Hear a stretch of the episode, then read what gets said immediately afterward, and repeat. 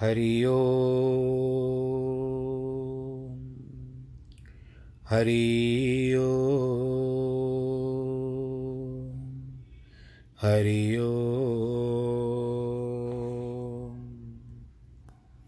गुरुर्ब्रह्मा गुरुर्विष्णु गुरुर्देवो महेश्वरः। गुरुर्साक्षात् परब्रह्मः। तस्मै श्रीगुरवे नमः। विघ्नेश्वराय वरदाय सुरप्रियाय लम्बोदराय सकलाय जगद्दिताय नागाननाय श्रुतियगविभूषिताय गौरीसुताय नमो नमस्ते। नाहं वसामि वैकुण्ठे। योगिनां हृदयेन च मद्भक्तां यत्र गायन्ति, तत्र तिष्ठामि नारद। जिस घर में हो आरती चरण कमल चितलाय, तहाँ हरि वासा करे, ज्योत अनंत जगाए जहाँ भक्त कीर्तन करे, बहे प्रेम दरिया। तहाँ हरि श्रवण करे, सत्यलोक से आए। सब कुछ दीना आपने, भेंट करूँ क्या नाथ? नमस्कार की भेंट लो, जोड़ू मैं दोनों हाथ। जोड़ू मैं दोनों हाथ। जोड़ू मैं दोनों हाथ। शान्ताकारं भुजगशयनं पद्मनाभं सुरेशं, विश्वाधारं गगनसदृशं मेघवर्णं शुभाङ्गं, लक्ष्मीकान्तं कमलनयनं, योगिवृधानगम्यं, वंदे विष्णुं भवभयहरं सर्वलोकैकनाथम् मङ्गलं भगवान् विष्णु मङ्गलं गरुडध्वज मङ्गलं पुण्डरीकाक्ष मङ्गलायस्तनो हरि सर्वमङ्गलमाङ्गल्ये शिवे सर्वार्थसाधिके, शरण्ये त्र्यम्बके गौरी, नारायणी नमोऽस्तु ते, नारायणी नमोऽस्तु ते, नारायणी नमोऽस्तु श्रीकृष्णगोविन्द हरे मुरारे हे नाथ नारायण वासुदेव। श्रीकृष्णगोविन्द हरे मुरारे हे नाथ नारायण वासुदेव। हे नाथ नारायण वासुदेव, श्रीनाथ नारायण वासुदेव, हे नाथ नारायण वासुदेव, श्रीनाथ नारायण वासुदेव, श्रीकृष्ण गोविन्द हरे मुरारे, हे नाथ नारायण वासुदेव, हे नाथ नारायण वासुदेव हे नाथ नारायण वासुदेव। नारायणं नमस्कृत्यं नरं चैव नरोत्तमं। देवीं सरस्वतीं व्यास ततो जयमुदीरये कृष्णाय वासुदेवाय, हरे परमात्मने, प्रणतक्लेशनाशाय, गोविन्दाय नमो नमः। सच्चिदानन्दरूपाय विश्वोत्पत्त्यादिहेतवे तापत्रयविनाशाय श्रीकृष्णाय वयं नुमः। यं प्रव्रजन्तमनुपे तमपेतकृत्यं द्वैपायनो विरह कातर आजु आवह। पुत्रेति तन्मयतया तर्वो विनेदोस् तं सर्वभूतहृदयं मुनिमानतोऽस्मि मुनिमानतोऽस्मि मुनिमानतोऽस्मि। बोलो श्री कृष्ण कन्हैया, लाल की जय। श्रीमद्भागवत महापुराण की जय। प्रिय भक्तजनों आइए फिर से भगवान श्री कृष्ण के चरण कमलों में प्रणाम करते हुए, श्रीमद् भागवत के पुराण को भी प्रणाम करते हुए आगे के प्रसंग में चले। आपने अब तक जो वर्णन सुना, वो था गजेंद्र का और ग्राह का। इसके लिए बड़ों ने कहा है कि यदि किसी के अंत समय आ जाता है और उस समय में उनके प्राण नहीं निकलते हैं और परिवार वाले भी सदस्य होते हैं कि अब न यहाँ का हो रहा है, न वहाँ का हो रहा है। उस समय भगवान जी से यही प्रार्थना करनी चाहिए, गजेंद्र मोक्ष की। और ऐसे स्वच्छ में देखा भी गया है कि ये तुरंत असर करता है। परंतु इसमें हम यही सलाह देंगे कि आप सब घर वालों की सम्मति होनी चाहिए इसमें। यदि आप सामने वाले जीवा, जीव को, यानी आपके परिवार के जो सदस्य हैं मतलब डॉक्टरों ने भी जवाब दे दिया है आपको तब तब आपको यही अवसर मिलेगा। उस समय यही भगवान जी से प्रार्थना करके उसको कर्म बंधन के चक्कर से छुड़ा सकते हैं। यह केवल हमारा परामर्श है। बाकी आप सब लोग जिस स्वयं जिस तरह से जानते हो। तो जिस तरह से सुखदेव जी महाराज कहते हैं परीक्षित, भगवान अपने पुकारने वालों की कैसे रक्षा करते हैं और रक्षण करने में कैसी तत्परता करते हैं, यह देखकर देवता, गंधर्व, अप्सरा सब के सब नृत्य करने लगे। बोलो, नारायण भगवान की जय। इधर ग्राह आश्चर्यजनक रूप धारण करके प्रकट हो गया। वह गंधर्व सतम हो था। देवल ऋषि के श्राप से ग्रह, ग्राह हो गया था, यानी मगरमच्छ। कहते हैं कि एक बार सरोवर में अप्सराओं के साथ क्रीड़ा कर रहा था। वहाँ आकर देवल ऋषि स्नान करने लगे। तो हु डुबकी लगाकर और उसके पास आ आकर उसके पाँव को खींचने लगा। इस पर देवल जी को क्रोध आ गया। बोले, तुम ग्राह की तरह काम करते हो, इसीलिए जाओ, तुम ग्राह बनो। फिर जब उस हु गंधर्व ने क्षमा मांगी तो ऋषि ने कहा अच्छा ठीक है, जब भगवान गजेंद्र का उद्धार करेंगे, तब तुम्हारा भी उद्धार होगा। इसके बाद हु भगवान की स्तुति करके लोक अपने लोक में चला गया। इधर गजेंद्र भी भगवान के चरण से स्पर्श मुक्त होकर भगवत ध्रुव को प्राप्त हुआ। वह पहले द्रविड़ देश में पांड्यवंशी राजा था। उनका नाम था इंद्रदुम्न। भगवान का बड़ा भक्त था। एक बार जब मलय पर्वत पर मौन धारण करके जटाजूट सहित भगवान की आराधना कर रहा था तो वहाँ अगस्त जी अपने शिष्यों समेत आए। लेकिन राजा ने उनका सम्मान नहीं किया। असल में गुरु जी को उसके आने का पर प्रणाम न करे तो समझना चाहिए कि उसका गुरु नहीं है। यदि गुरु होता तो उसे प्रणाम करना सिखा, सीखा होता। इसलिए राजा चुपचाप बैठा रहा। अकर्ता हरणाधिकम तोषणी स्थितम। अगस्त्य जी ने कहा कि किताबी साधक मालूम पड़ता है। इसीलिए प्रजापालन और अतिथि सत्कार, धर्म छोड़कर तपस्वियों की उपासना कर रहा है। जिसको गुरु परमेश्वर ने मंत्र, दीक्षा और पद्धति नहीं प्राप्त होती, उसका अभिमान बहुत बढ़ जाता है। अतः अगस्त जी बोले, तू ब्राह्मण का अपमान करता है। तेरी मति गजवत स्तब्ध है। यानी तेरी बुद्धि हाथी जैसी है। जा तू, गज हो जा। गज का मतलब होता है हाथी। यह शाप दे करके अगस्त जी चले गए। इंद्रदुम्न ने कहा, अच्छी बात है, भगवान की जैसी इच्छा वो हाथी हो गए। परंतु उन्होंने जो भगवान की पूजा उपासना की, उससे यह प्रभाव हुआ कि हारती होने पर भी उन्हें संकट काल में भगवान का स्मरण हो गया था। गरुड़ासन भगवान ने गजेंद्र को पार्षद गति दे दी। उसके साथ लेकर के दाम, अपने दाम में चले गए। श्री सुखदेव महाराज जी कहते हैं कि भगवान ने विदा होते समय सबको कह दिया कि जो लोग मेरा, गजेंद्र का, इस सरोवर का, यहाँ के गिरी कंदर, कानन एवं वृक्षालत, वृक्ष लतादिक का स्मरण करेंगे, उनको मेरी प्राप्ति होगी। वे सब पापों से छूट जाएँगे। जो गजेंद्र द्वारा किए हुए स्तोत्र से मेरी स्तुति करेगा, उनको मैं बहुत बड़ा कल्याण भाजन बनाऊँगा। देखो, इस गजेंद्र मोक्ष का पाठ मालवीय जी महाराज को बहुत प्रिय था।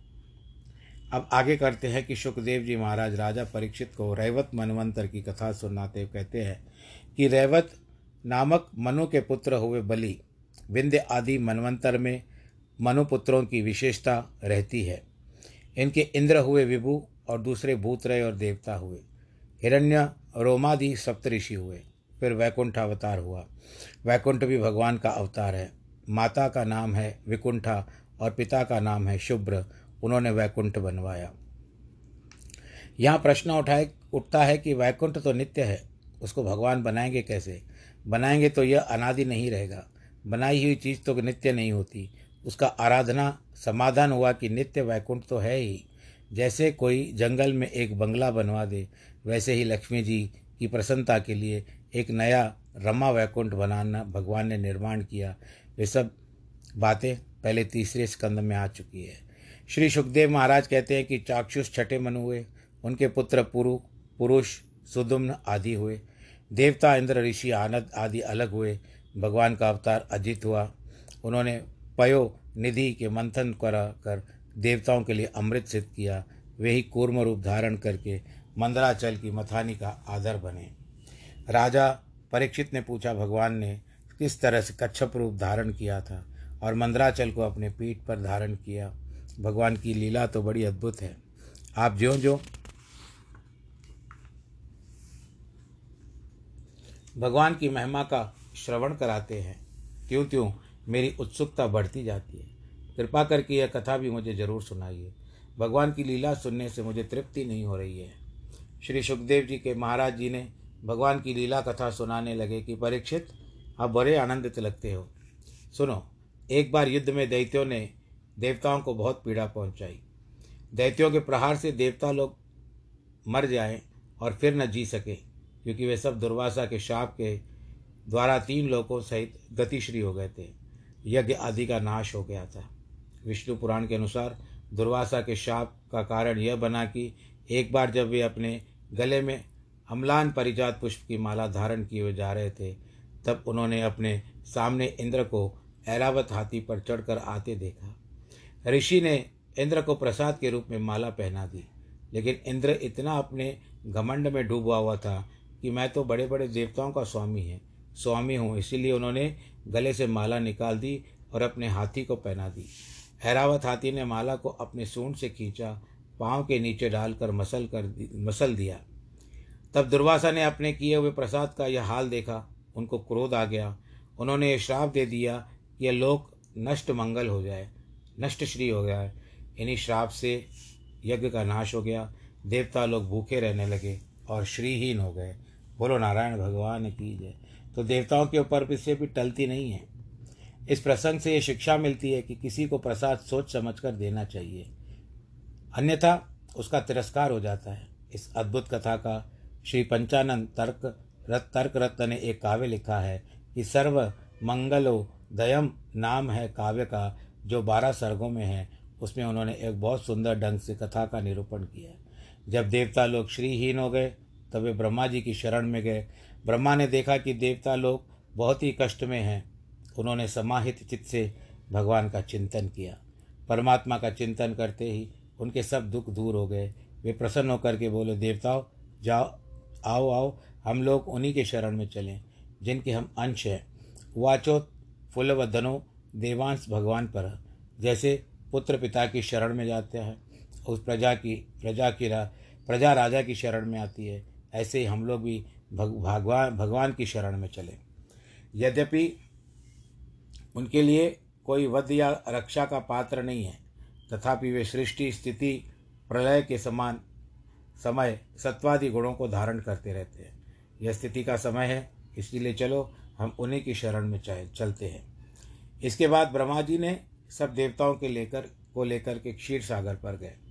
वहाँ उन्होंने वैदिक वाणी से भगवान की स्तुति प्रारंभ की। भगवान आप निर्विकार हैं, सत्य हैं, अनंत हैं, अनादि है, गुहाशय है, आपसे न छाया है, न तप है। कालचक्र प्रेरक आप ही हो। धीरे, धीर लोग योग रथ पर चढ़कर आपकी उपासना करते हैं। आपको माया का उल्लंघन कोई नहीं कर सकता आपकी। हम केवल आपकी चरण के चरण शरणों में नमस्कार करते हैं। बोलो, नारायण भगवान की जय। हम लोग अपने जानते नहीं, आपको भी जानते नहीं, फिर दैत्य आपको न जाने तो क्या आश्चर्य है? आपसे ही तो सारी सृष्टि होती है। ये समग्र विराट आपका स्वरूप है। यहाँ तक कि श्री पितर, धर्म, अधर्म, स्वर्ग, अप्सरा, विप्र, यानी ब्राह्मण, वेद, क्षत्रिय बल वैश्यवार्ता शूद्र सेवा ये सब आप में है। लोभ, प्रीति, कांति, काम, काल, कर्म, गुण, भौतिक, प्रपंच, ये सब भी आपके स्वरूप में है। हम सब विराट रूप में भगवान का वर्णन करते हैं। तब हमारे राग द्वेष की निवृत्ति हो जाती है। जब सात्विक दंड ढंग से चिंतन करते हैं, तब मालूम पड़ता है कि सब परमात्मा का स्वरूप है। जब कार्य का कारण का, प्रकाश है प्रकाशक का, भोग्य भोक्ता का सर्वाधिष्ठान स्वयं प्रकाश अद्वय तत्व विचार करते हैं, तब मालूम पड़ता है कि परमात्मा के सिवा और कुछ है ही नहीं। किंतु यदि तत्व ज्ञान की बात को एक और रख दें, केवल भावना दे, भाव, भावना से ही सोचें तो विश्वास करें कि कुछ परमात्मा है, इसके लिए कुछ लाभ का कुछ प्रत्यक्ष है। हमारे हृदय में जो राग, मूलक, पक्षपात है, मोह है, द्वेष मूलक, हिंसा है, क्रूरता है, उसकी निवृत्ति होकर आपका अंतकरण शुद्ध हो जाता है। इसीलिए सर्व परमात्मा ऐसी स्थिति में जब एक बार हो जाती है तब भगवान की कृपा का अपने जीवन में अवतीर्ण होती है। जो लोग पंथ रसत से बंधे रहते हैं, जिनके भीतर सब में परमात्मा देखने का सामर्थ्य नहीं है, उनका न तो अंतकरण शुद्ध होता है, न उनके अंदर परमात्मा प्रकाशित होते हैं। यही सत्पुरुषों का संप्रदाय है। अंत में ब्रह्मा ने कहा, प्रभु, हम लोग आपकी शरण में आए हैं। आप हमें अपने मुख कमल का दर्शन दिखाइए। क्योंकि आपको बारंबार शरणागत प्राणियों के दर्शन देते हुए देखा है। प्रपन्ना नाम दिद्रक्षुणाम, संस्मितम से मुखाम्बुजम। इसीलिए भगवान, आइए एक बार मुस्कुराकर हमारी ओर देख तो लीजिए। आप समय समय पर समय पर पदार्थ ही रहे हो। आपको जो भी कर्म अर्पित किया जाता है, वह सफल हो जाता है। जैसे वृक्ष की जड़ में पानी देकर उसके सब भागों को पानी मिल जाता है, वैसे ही एवं आराधम विष्णु सर्वेशा मात्मनश्च। आपकी आराधना सबकी आराधना है और आपकी अपनी आराधना भी उसी में है। अतः हे अनंत, हम आपको बारंबार नमस्कार करते हैं। नमस्तुभ्य मनंताय दुर्वित्तक्य कर्मण। कर्मणे सुखदेव जी महाराज कहते हैं कि परीक्षित, इस प्रकार जब देवताओं ने स्तुति की तो भगवान बहुत प्रसन्न हुए। उनके सामने ऐसे प्रकट हो गए जैसे हज़ारों सूर्यों का उदय एक साथ हो गया। उस प्रकाश को देखकर देवताओं की आँखें बंद हो गई। उनको कुछ दिखाई नहीं पड़ा। केवल शिव और ब्रह्मा जी की सृष्टियाँ जागृत रही। उन्होंने देखा कि उनके सामने भगवान की मरकत मणि के समान श्याम, कमल लोचन, वस्त्र भरण युक्त, सर्वांग सुचारू मूर्ति प्रकट हो गई। उनकी कमर में करदनी की लड़ियाँ हैं, गले में हार है, चरणों में नुपुर है। देखो ये सब आभूषण भगवान के अंगों की शोभा को दबाने के लिए होते हैं। भूषण, भूषणांगम भगवान के अंग की शोभा आभूषणों से रहित नहीं होती। आभूषणों की शोभा भगवान के अंग से होती है। जब भगवान प्रकट हो गए, तब देवता लोग स्तुति करते हैं, महाराज, आप तो निर्वाण सुख के समुद्र हैं। आप में माया वाया नहीं है। इस समय आपका जो रूप प्रकट हुआ है, वह तो आपकी उपासना करने के लिए है। बिना वेद के उपाय भगवान की स्तुति की नहीं की जा सकती। यदि कोई कहे कि हमने अपनी अकल से यह स्तुति की है तो वह बिल्कुल झूठ है कि त्वयग्र आसीत त्वयि, मध्य आसीत त्वयंत आसीद मात्म तंत्रे त्वमादिरंतो जगतोस्य मध्यम, घटस्य मृत, स्नेह पर परस्तात् परस्मात् आदि मध्य अंत सब आपसे है। जैसे घड़े का आदि मध्य अंत मिट्टी से होता है, वैसे ही सब आप में है। आप आपकी माया से विश्व सृष्टि का निर्माण करके उसमें प्रवेश करते हैं, ऐसे छिप जाते हैं कि दिखाई नहीं पड़ते। बड़े बड़े विद्वान, शुद्ध बुद्धि वाले पुरुष जैसे मंथन के काष्ट को मंथन करके उसी से अग्नि प्रकट करते हैं। आपको इस प्रपंच से पृथक करके आपका साक्षात्कार करते हैं। आपके दर्शन से हमको यह बड़ा आनंद हुआ है। आप तो अशे साक्षी है, सब कुछ जानते हैं। हम आपसे क्या प्रार्थना करें? आप अग्नि हैं, हम आपकी चिंगारी हैं, आपसे ही हम प्रकाशित होते हैं। अब आप ऐसा कोई उपाय बताइए जिससे इस इन देवताओं का कल्याण हो। ये ब्रह्मा जी, भगवान नारायण जी को स्तुति करते हैं। सुखदेव जी ने कहा, महाराज कहते हैं, सुखदेव जी की परीक्षित ब्रह्मा जी की स्तुति सुनकर भगवान उनके अभिप्राय को जान गए। देखो, किसी से कोई बात करनी हो तो पहले उसके अभिप्राय को जान लेना ज़रूरी है। सामने वाले का अभिप्राय जाने बिना उसके सिर पर अपनी बात थोप देना उचित नहीं है। इसीलिए भगवान ने पहले देवता लोगों का अभिप्राय समझा, फिर मेघ गंभीर वाणी से बोले, भगवान, यह तो समझते थे कि देवता लोग किस काम के लिए आए हैं। वह उनके लिए बहुत आसान है, लेकिन फिर भी कुछ लीला करने की इच्छा उनके मन में हुई। इसी दृष्टि से उन्होंने ब्रह्मा जी, शंकर जी तथा समस्त देवताओं को संबोधित करते हुए मेघवाणी में कहते हैं कि देखो, तुम लोग सावधान होकर मेरी बात सुनो। इसी से तुम सबका कल्याण है। पहली बात तो यह है कि तुम लोग जाकर दानवों और दैत्यों से संधि कर लो। राजनीति की यही मर्यादा है कि बलवता संदीत पत्थर से अपना सिर नहीं टकराना चाहिए। यदि शत्रु बलवान है तो उससे संधि करनी चाहिए। इस समय परिस्थिति असुरों के अनुकूल है, प्रजा उनके पक्ष में है, उनसे लड़कर तुम क्या फ़ायदा उठाओगे? यदि कोई प्रयोजन हो तो शत्रु से संधि करने में संकोच नहीं करना चाहिए। परंतु जब प्रयोजन सिद्ध हो जाए, तब उस संधि को बनाए रखना तो या तो तोड़ देना तुम्हारी मर्ज़ी पर है। यदि संधि करने में स्वतंत्रता है तो उसको तोड़ने में भी स्वतंत्रता है। लेकिन जब तक प्रयोजन सिद्ध न हो, तब तक संधि करके अमृत प्रकट करने का प्रयास करो, क्योंकि जिसके हाथ में लग जाता है, अमर हो जाता है। इसीलिए संसार की सारी विरुत्रण लतौषधि सब प्रकार की घास तिनके लताएँ और औषधियाँ क्षीर सागर में डाल दो। मंदराचल को मथानी बनाओ, वासुकी को नेति बनाओ, यानी रस्सी। मैं तुम लोगों को सहायता की सहायता करूँगा। देवता, दैत्य, सब मिलकर के मंथन करेंगे। इस क्रिया के द्वारा मैं यह दिखाऊँगा कि जो मेरे अनुकूल होते हैं, भक्त होते हैं, उनको फल मिलता है और जो हमारे प्रतिकूल होते हैं, विरोधी होते हैं, उनको फल नहीं मिलता।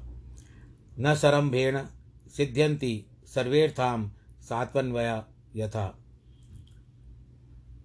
शांत अन्वया यथा देवताओं के केवल क्रोध करने से अपना काम नहीं बनता। समझा बुझा कर जो काम बन जाता है, वह लड़ाई भिड़ाई से नहीं बनता। इसीलिए दानव जो कहे, मान लो, कोई भी काम करने में विघ्न आता है समुद्र से भी पहले कालकूट विष निकलेगा। उसे तुम लोग डरना नहीं, किंतु वस्तु के लिए लोभ नहीं करना, रोष नहीं करना, कामना नहीं करना। हमारी आज्ञा के अनुसार काम करते रहना। इतना कहकर भगवान जी अंतर ध्यान हो गए। ब्रह्मा जी देवता वहीं से बलि के पास पहुँचे। दैत्य लोगों ने उन्हें बिना किसी अस्त्र शस्त्र के देखा तो कहा, इनको बाँध लो मारो। बलि ने कहा, नहीं, इसलिए हमारे साथ बड़ी अपयश होगा। संधि और विग्रह का समय होता है। कब किससे संधि करना चाहिए? कब किससे विग्रह करना चाहिए? लोक व्यवहार में न हमेशा किसी के साथ संधि होती है, न ही हमेशा किसी के साथ विग्रह होता है। यह तो समय के अनुसार होता है। पहले देवता लोग बलि को अपने यहाँ बुलवा या करते थे, अब उनके पास स्वयं गए हैं। उनसे बहुत मीठी बातें की, इंद्र की, ने की, क्योंकि भगवान पहले ही उनको इस बात की शिक्षा दे चुके थे। सब दैत्य इकट्ठे हुए उन्होंने अमृत मंथन के प्रस्ताव को बहुत बढ़िया बताया और कहा कि अमृत निकलेगा तो हम सबको मिलेगा और हम सब सदैव जीवित रहेंगे। अब अमृत के लिए उद्योग शुरू हुआ। देवता और दैत्यों ने मंदा, मंदरगिरी को उठाया। अब वे उसे लेकर आ नहीं सके। विवश होकर उन्होंने रास्ते में पटक दिया। वहाँ सोने का पर्वत, मंदराचल बहुत भारी था। गिरते समय उसके नीचे बहुत सारे देवता और दानव चकनाचूर हो गए। हाथ पाँव टूट गए। मन भी टूट गया, उत्साह भंग हो गया। सहसा वहाँ पर गरुड़ सन भगवान जी प्रकट हो गए। उन्होंने अपनी अमृतमय दृष्टि से सभी देवताओं और देवताओं को इस प्रकार जीवित कर दिया कि मानो उनके साथ कुछ हुआ ही नहीं है। इसके बाद उन्होंने खेल ही खेल में एक हाथ से उस पर्वत को उठाकर गरुड़ पर रख दिया और स्वयं सवार हो गए। फिर देवता और असुरों के साथ उन्होंने समुद्र तट की यात्रा की। सुखदेव जी कहते हैं, महाराज कहते हैं कि परीक्षित, समुद्र तट के वासुकी भी आप गए। उनको पर्वत के चारों ओर लपेट दिया गया। भगवान ने देवताओं के साथ वासुकी के मुँह को पकड़ लिया। फिर लोग इधर उधर मथने लगे। दैत्यों को यह बात पसंद नहीं है। उन्होंने कहा, पूछ तो सर्प का अशुद्ध अंग है। हम लोग स्वाध्याय और श्रुत संपन्न है। मान्य है और राजा है। हम लोग, हम पूछ का भाग नहीं पकड़ेंगे। भगवान ने सोचा, यह बहुत बढ़िया है। काम बनाना हो तो मान, अपमान का ज़्यादा ध्यान नहीं रखना चाहिए। वे देवताओं के साथ पूंछ की तरफ़ चले गए। दोनों पक्ष के स्थान पर निर्णय हो गया, मंथन होने लगा, लेकिन पहाड़ बहुत भारी था। वह समुद्र में डूबने लगा। तब निरुपाय होकर के भगवान ने विघ्नेश विधि करवाई। आदि गणेश की पूजा से काम बनेगा, यह समझाया। उसके बाद भगवान ने कच्छप शरीर धारण करके उस जल में प्रवेश किया और मंदराचल को पीठ पर धारण किया।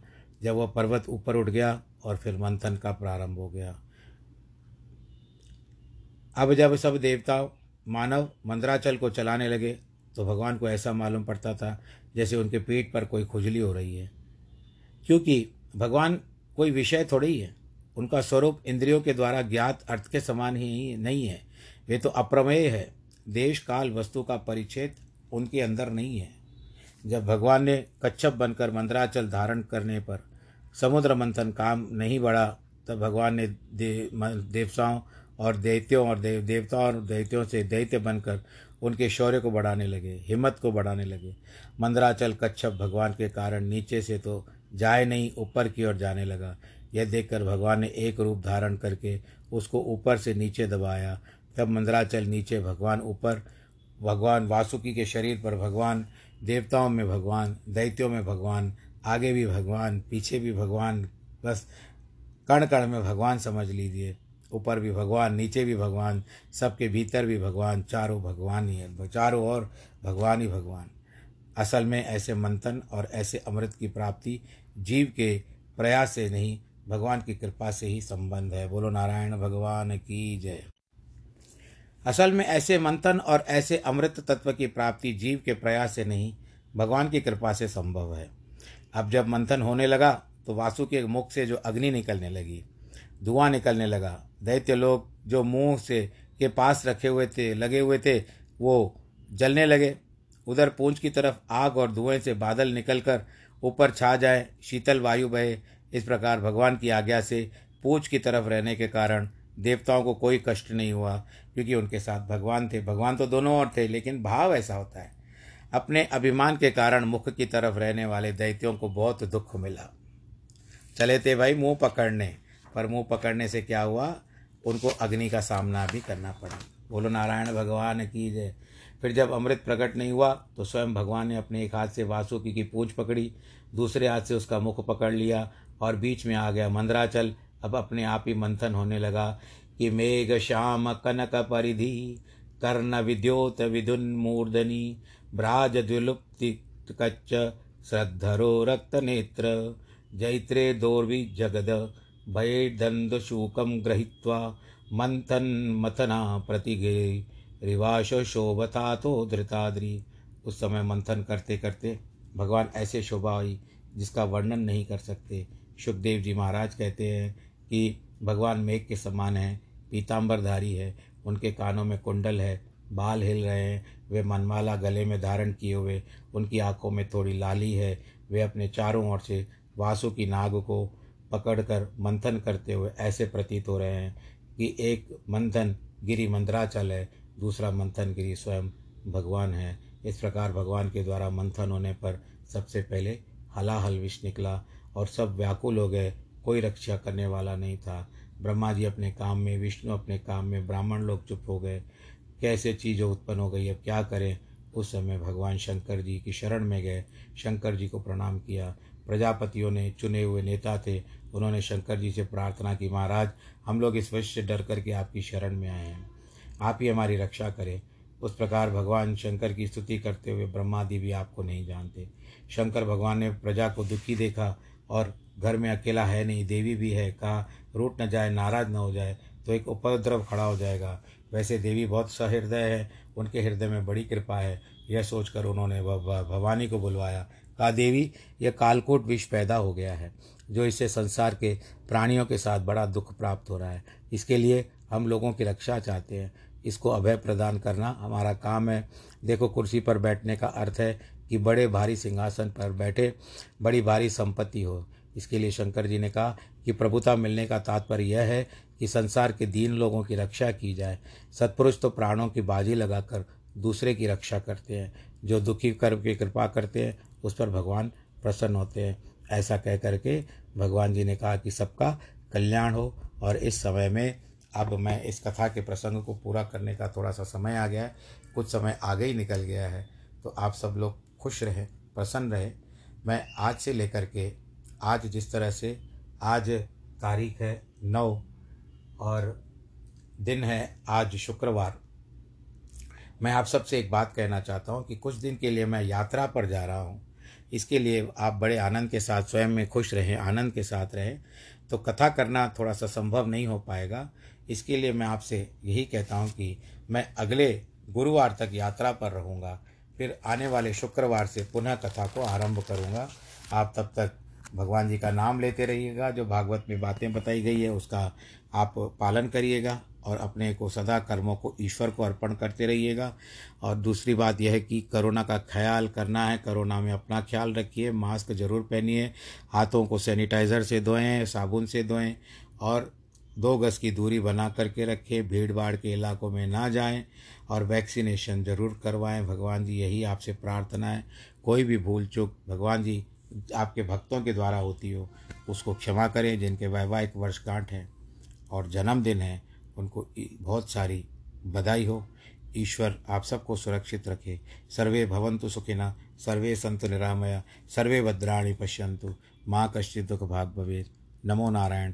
एक भाव और भी और भी आया है कि इन आठ दिनों में आप सबके भी जिनके वैवाहिक वर्षगांठ हो या जन्मदिन हो, उन सबको पहले अग्रिम बधाई देता हूँ। आप सब लोग अपना ख्याल रखिएगा और बाकी यात्रा के बाद आपसे फिर भेंट होगी। नमो नारायण।